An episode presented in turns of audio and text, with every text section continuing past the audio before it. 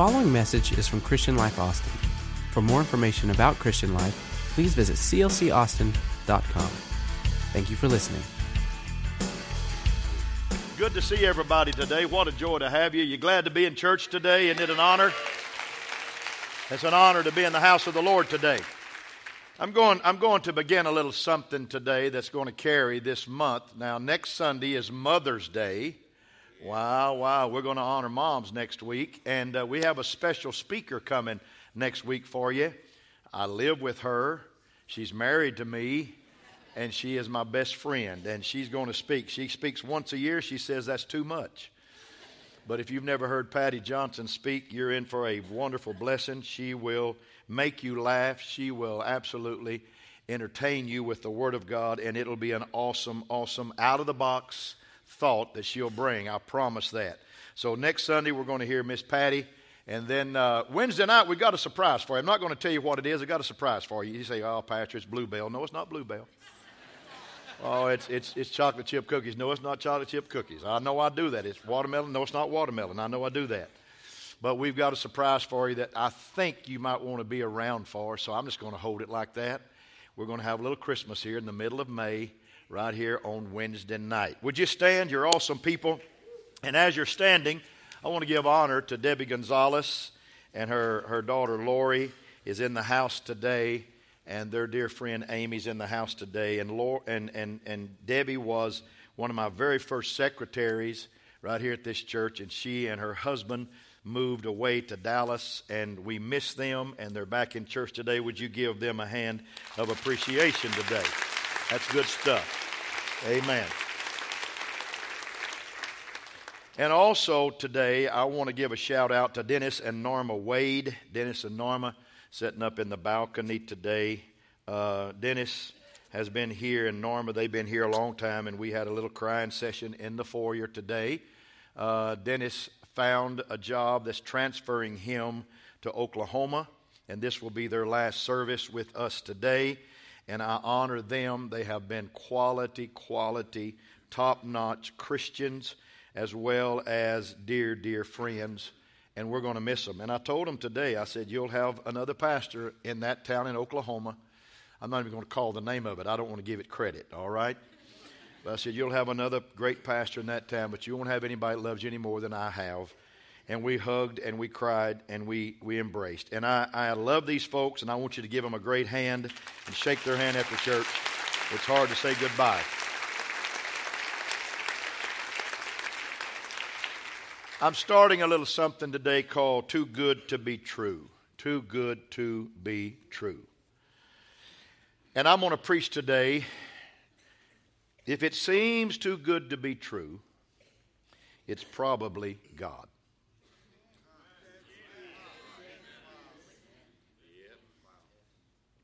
I'm going to talk to you today. I've got something in my heart. Thank you for being such an attentive audience. Turn to somebody and say, I'm going to help the preacher.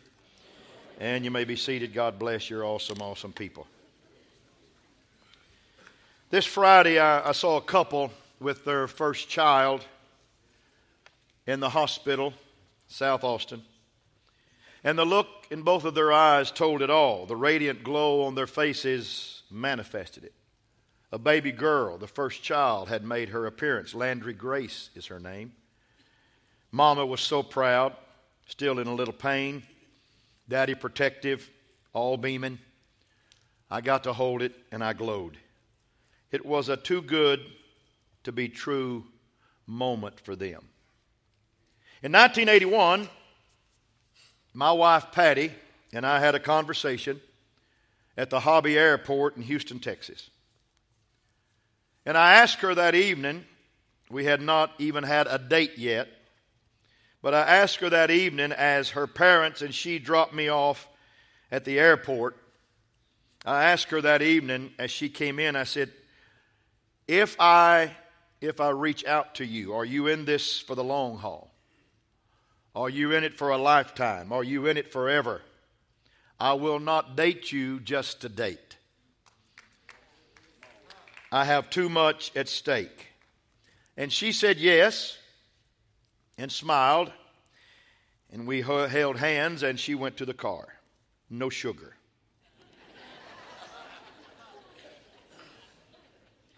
and I went around the corner to catch a plane back to Dallas. Oh, and I also leaped. And I spun around.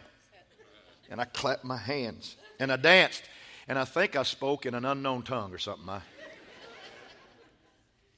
And when I got home, I immediately went and bought an engagement gift for her that day or the next and carried it around with me everywhere I went, waiting for a signal from her.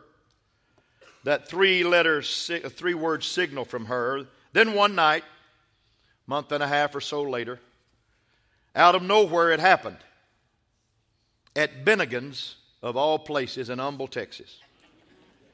And she looked across the table and took my hand and said, Rex, I love you.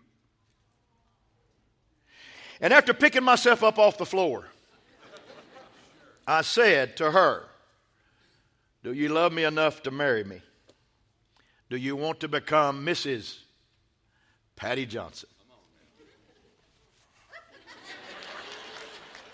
And she said yes. And I pulled out the engagement gift. I got it here right now. You think it's a ring. Because I was absolutely stunned.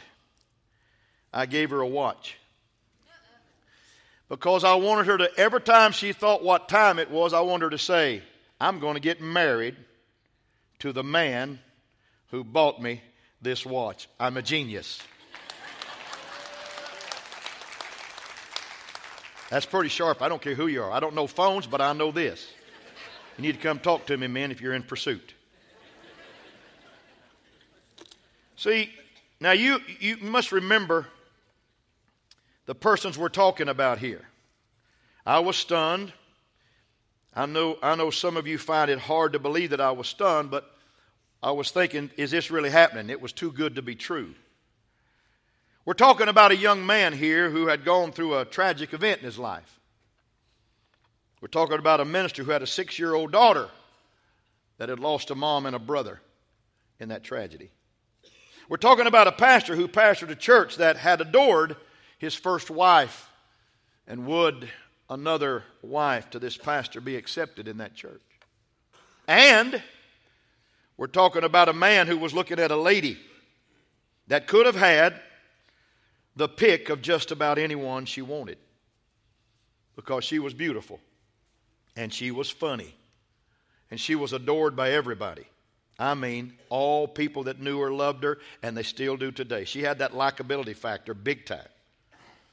She was pretty, she was pure, she was a daughter of a wonderful pastor, she was the sweetest peach in all of Humble slash Houston. And she's embarrassed right now, but I'm preaching and she'll get to talk next week. She can talk about me. But a beautiful, virtuous lady that did not have to take the baggage of life's heartaches and pain that I carried. A lovely, caring, generous person that could have started from the beginning with someone else who was absent from the pain that I possessed, void of what I carried in me and on me. We're talking about me here. We're talking about her. Can I be honest, really honest? I've never been mistaken for Robert Redford or Tom Cruise. I think I look as good as him. Or Paul Newman. Or, oh God, this one really hurts. Tom Selleck. Get off my screen, Selleck. And even though people, even though people kind of bragged on my singing Wednesday night, I can't sing like Michael Bublé. And I don't have the shake like Harry Connick Jr. And I don't have the hair of Keith Urban. She loves them all.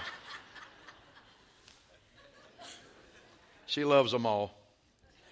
She loves them all. And yet, this beautiful, kind hearted, caring, and gorgeous young lady that could have taken her pick of first time husbands with no baggage was telling me she loved me. It was beyond my comprehension, it was above my ability to fathom, it was completely outside the realm of possibility that Patty Joyce Jones would love Rex Johnson and my sweet six year old daughter, Misty. It was simply too good to be true. Five Sundays later, I'm still lingering about the resurrection in my thoughts. And I got to reading in Luke 24 early this week, and there's a story of three women who went to the tomb on resurrection morning. No, this is not an Easter sermon. And they were greeted by two men dressed in shining garments, and they told the women that Jesus was no longer there. They simply said, Why seek ye the living among the dead? He is risen. And the women went back to the eleven and told them about the experience. Now, I want to stop here and say it bothers me. It really does. Not that women were at the tomb first. That's not what bothers me. Because their reason being there was not to witness the resurrection, it was to anoint the body. They didn't go for the right reason.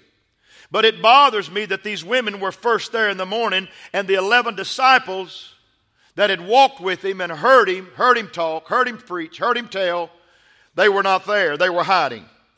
Then, when the women told the eleven, the disciples did not even believe them because, as the Bible said, their words seemed to them like nonsense. In fact, the King James Version said it was like idle tales.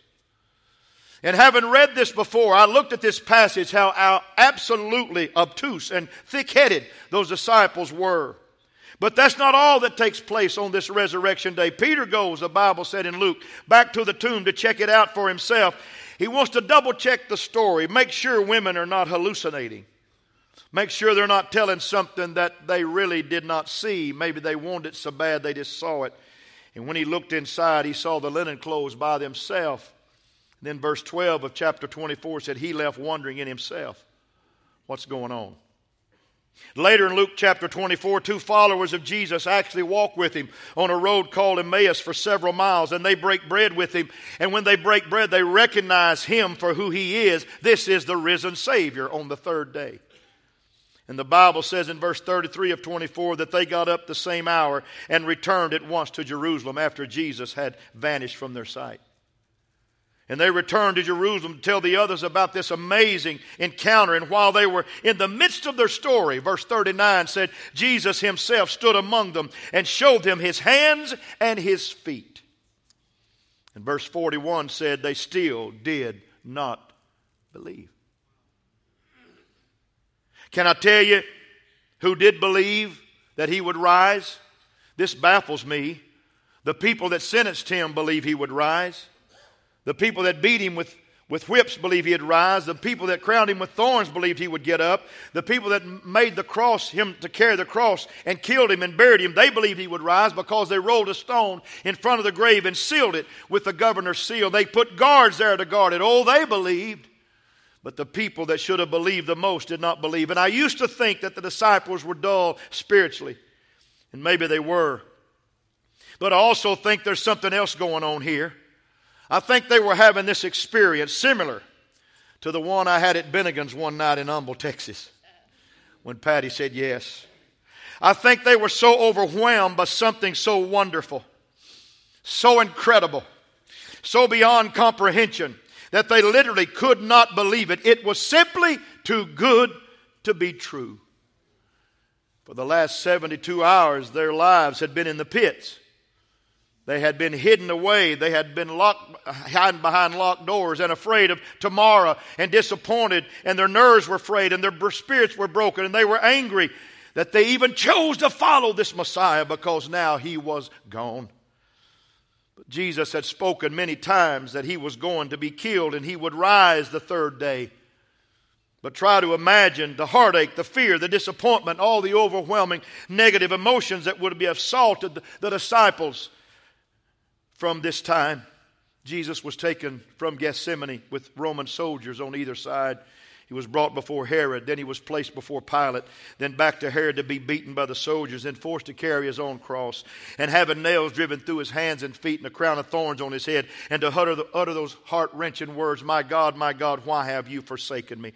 The disciples were already in shock, had no answers, believed nothing that they had heard. It's no wonder that upon seeing the resurrected Jesus, they simply experienced a shock of a different sort.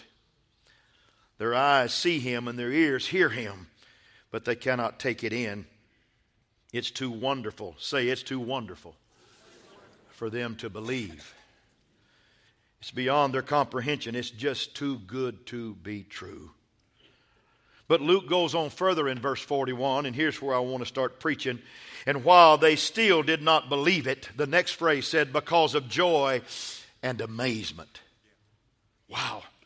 Can I say that those disciples were giddy? They were absolutely giddy. How long has it been since you've gotten giddy? How long has it been since you've got so beside yourself at something God's done in your life that you just got flat out giddy? We have lost the giddiness in our life. We have lost that moment of too good to be true. We have lost what I call this joyously amazed, disbelieved excitement. I, I called it an acronym called JADE. We have lost the JADE in our life. Notice, I will tell you, these disciples were not suffering from a syndrome. They were experiencing a syndrome of joyously amazing, disbelieving excitement. And they were experiencing an event an occurrence, a pouring out of the grace of God in their life that was so amazing and caused them so much joy. It was simply too good to be true. Clap your hands if you've ever had one of those moments. Come on. You know what I'm talking about. I saw grandparents bring grandkids in today and they're smiling. I saw James and Gloria walk in today, having been the grandfather and grandmother of the first grandchild, and I said, What's it like? And they couldn't even talk. It was beyond measure because they're so giddy over a fact that somebody has given them a, a, chance to be a grandpa and a grandma. You see what I'm saying? There's sometimes, folks, in life, when things happen in your life, it's just too good to be true. And when it is, it's probably God. In other words, their disbelief was not based on doubt. It was based on reality of something so fantastic that they just could not simply comprehend it. It took me back to Bennigan's in 1981. The same feeling happened to me when I was picking myself up off the floor. And I also experienced that syndrome again, that joyously feeling again in November 22nd, 1983, when baby Cassidy was born, and then August the 2nd, 1986, when I held baby Caitlin in my arms. For the first time, and counted their fingers and toes to make sure they had the right number. And intellectually, I understood the process of birth. But when I was holding each of those newborn baby girls, I still just couldn't believe it. It was beyond my comprehension that God would bless my life again in such an abnormal way, but a splendid way. Those tiny, wiggling, beautiful baby girls, along with that proud little older sister that was saying, Daddy, I got me a sister now. I got two sisters now. And they're all so tight, they're all so close. And here I was getting to experience that too good to be true feeling again. Imagine. I'm going to preach, folks. Imagine how Sarah and Abraham must have felt when they held Isaac for the first time. Genesis chapter 17, God had promised Abraham that through Sarah he would be the father of many nations. And yet Sarah had not borne any children, and she was 90, and Abraham was 100. They must have wondered where God was. They must have experienced disappointment and heaviness of heart when they grew past the age of childbearing, and she still had not didn't have a male heir that she was uh, that, that, that they had been expecting. Then one day, God said to Abraham in Genesis 17, He said, Tell, ask for Sarai, S A R A I, your wife. You're no longer to call her Sarai. Her name shall be called Sarah. Jehovah, God, is with her now. And I will bless her, and I will surely give you a son by her. And they had one of those too good to be true moments. There was no way that Abraham could comprehend or fathom the joy and amazement of this miracle that God was promising to perform in their life. In fact, the Bible records his response this way Abraham fell face down and he laughed to himself. And he said, Will a son be born to a man a hundred years old? And will Sarah bear a child at 90? Can you imagine him on the ground saying, ha ha, What would Sarah and the girls say? Would you believe that that child was born and they held it? And Abraham and Sarah had one of those too good to be true moments. And they realized that it was God, not probably God, it was God. I'm declaring to this congregation today that God's got some too good to be true moments waiting on every one of you. He's, he's got it waiting on every one of you. And you need to get giddy about the goodness of God that He has for you in your life. And they named that child Isaac because in Hebrew that name means laughter. And they laughed and they laughed and they laughed and they laughed and they laughed and they laughed and they laughed. And Abraham and Sarah aren't the only Bible characters to experience the TGTBT, the too good to be true moment. Imagine the moment when David came in and there was a man waiting with six gallons, six quarts of oil to pour on his head to anoint him as a king. Or think of the incredible amazement that Peter must have experienced when Jesus invited him to step out of a boat on a stormy night. Say, come on, big boy. Walk to me. I'm feeling it right now. Or consider how Naaman in the Old Testament must have felt a captain of the Syrian army, but he had leprosy. When a prophet said, Go dip seven times in the Jordan River, when he came up that sixth time, it was still there. But when he came up the seventh time, it was gone. And he made this statement I thought, I thought I knew what it's all about, but now I know there's no God like the God of Israel. Come on.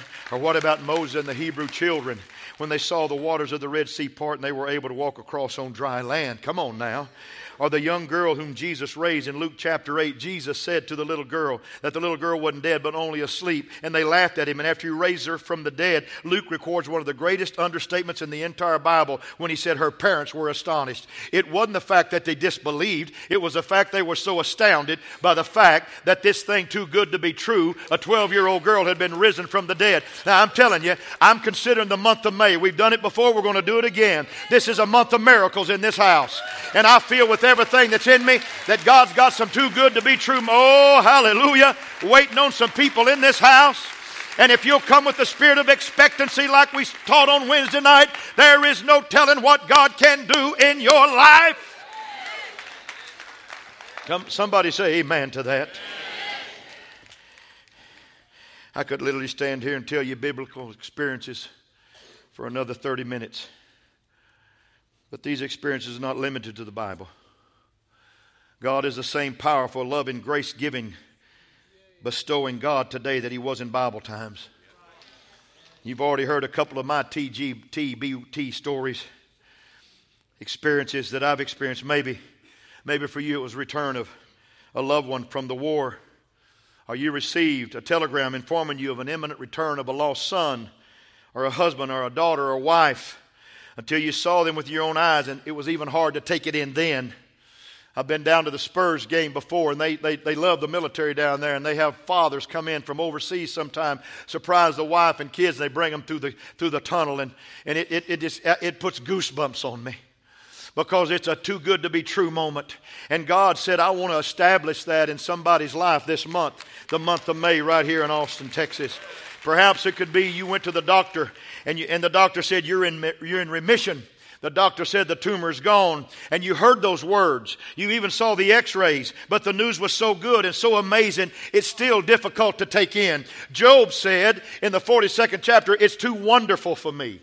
There's some things that's just too wonderful for me. And I'm preaching about a God that can make things so wonderful for you. Oh, hallelujah. That you cannot describe it with words. You can't describe it with your own intellect. You just have to say, Oh, Lord, I feel so joyously amazed, even though I doubt, even though I, I have a disbelief. But I'm excited about it because I can't believe it's too good to be true in my life. Would you clap your hands and say, That's what God's going to give us in our life?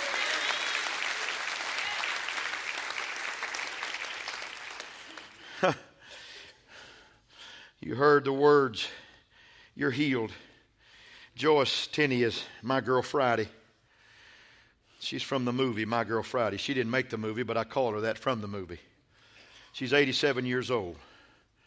Her breathing got hard.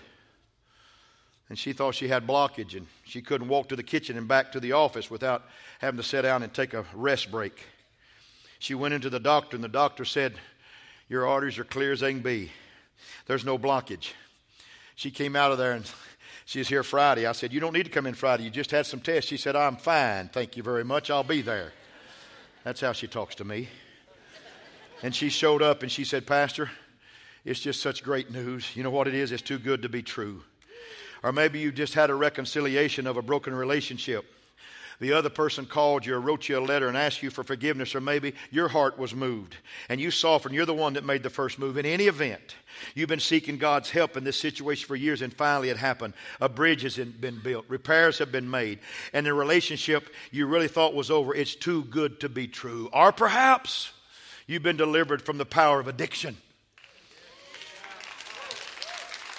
like alcohol and drugs or tobacco and your brain. You, you know it's possible for these addictions to be overcome through the power of God, but you've been a slave to the addiction for so long, it really hasn't sunk into you yet that you're, you hadn't had a drink in 10 years, or you hadn't had a cigarette in the last 10 days, or maybe for you it was your conversion experience when God set you free, when God came into your life and you were born again, or someone's been praying that you've been praying for for a long time came to Jesus. I'm here to declare there's some too good to be true moments are going to occur in this church this month.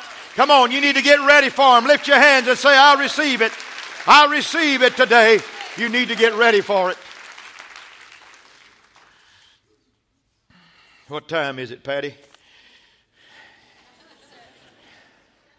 Hallelujah.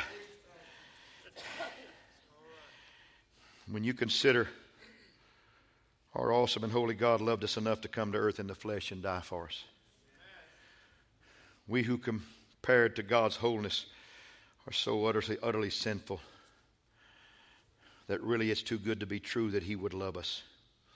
Turn to your neighbor and say, God's been good to me. And then say, God loves you bunches.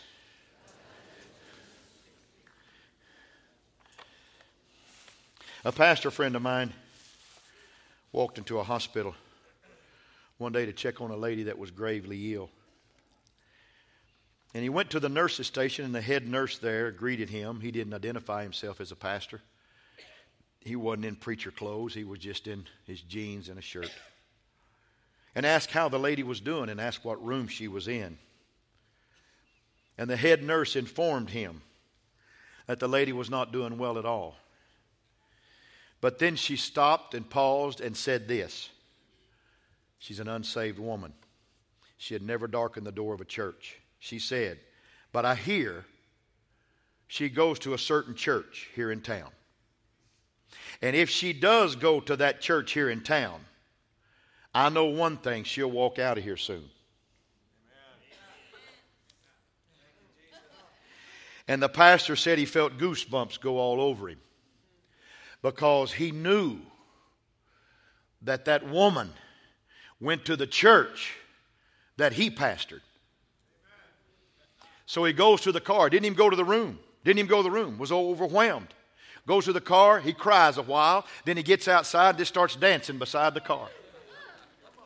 Because he said when that woman gets out, she's going to come to the church that still preaches healing. When that woman gets out, she's going to come to the church that still preaches deliverance from everything. When that woman gets out, she's coming to church, and she, he said, I was so happy and yet so sad that a woman that didn't even know God knew more about the church that I pastored than I had been preaching lately.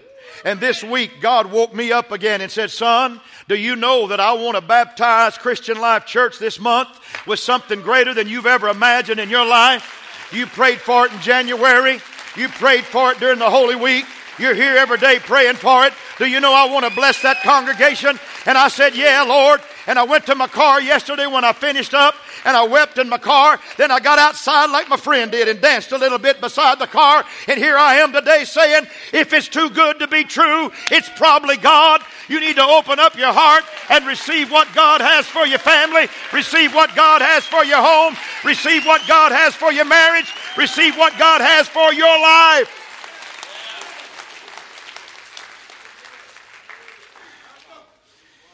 I got to quit. Then Jesus, or Luke wraps up Luke 24. And he said to them in verse 46 through 49 Thus it's written, this is Jesus' words, and thus it's necessary for Christ to suffer and to die, rise from the dead the third day. And that repentance and remission of sins shall be preached in his name in all nations, begin at Jerusalem. And you're witnesses of these things. And then he said, Behold, I send the promise of my Father upon you. But tarry in the city of Jerusalem until you be endued with power from on high.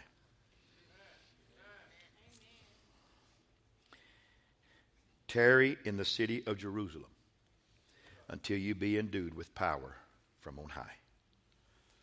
The second coming of the Lord, folks, is not about a faith project, it's a fact. The resurrection of Jesus Christ is not about faith, it's a fact. It all hinges on His Word. Jesus said it, I believe it, that settled it.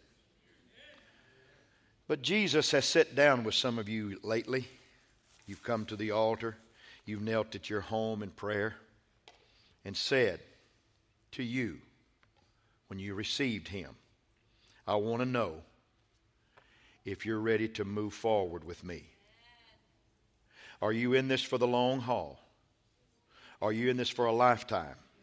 I will not date you just to date. I've got too much at stake.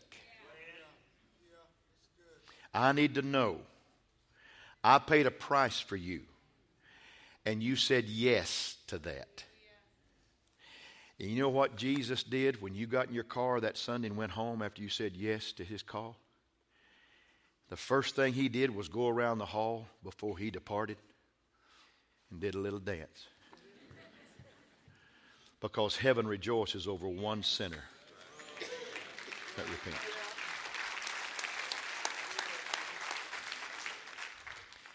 And the next thing he did, he went and got you a gift.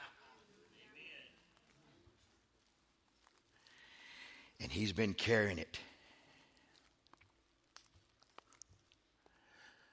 for a while.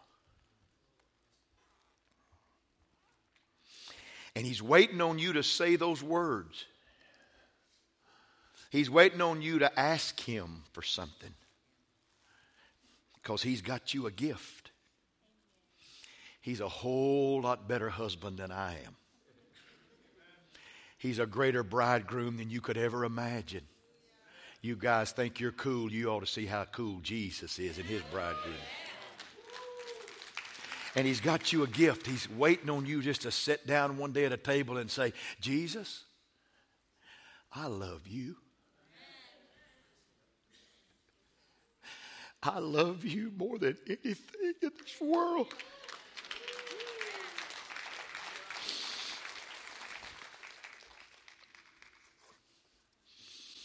I don't want any other lovers.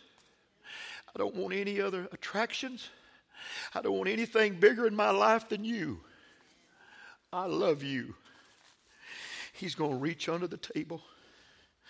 He's going to bring out a gift.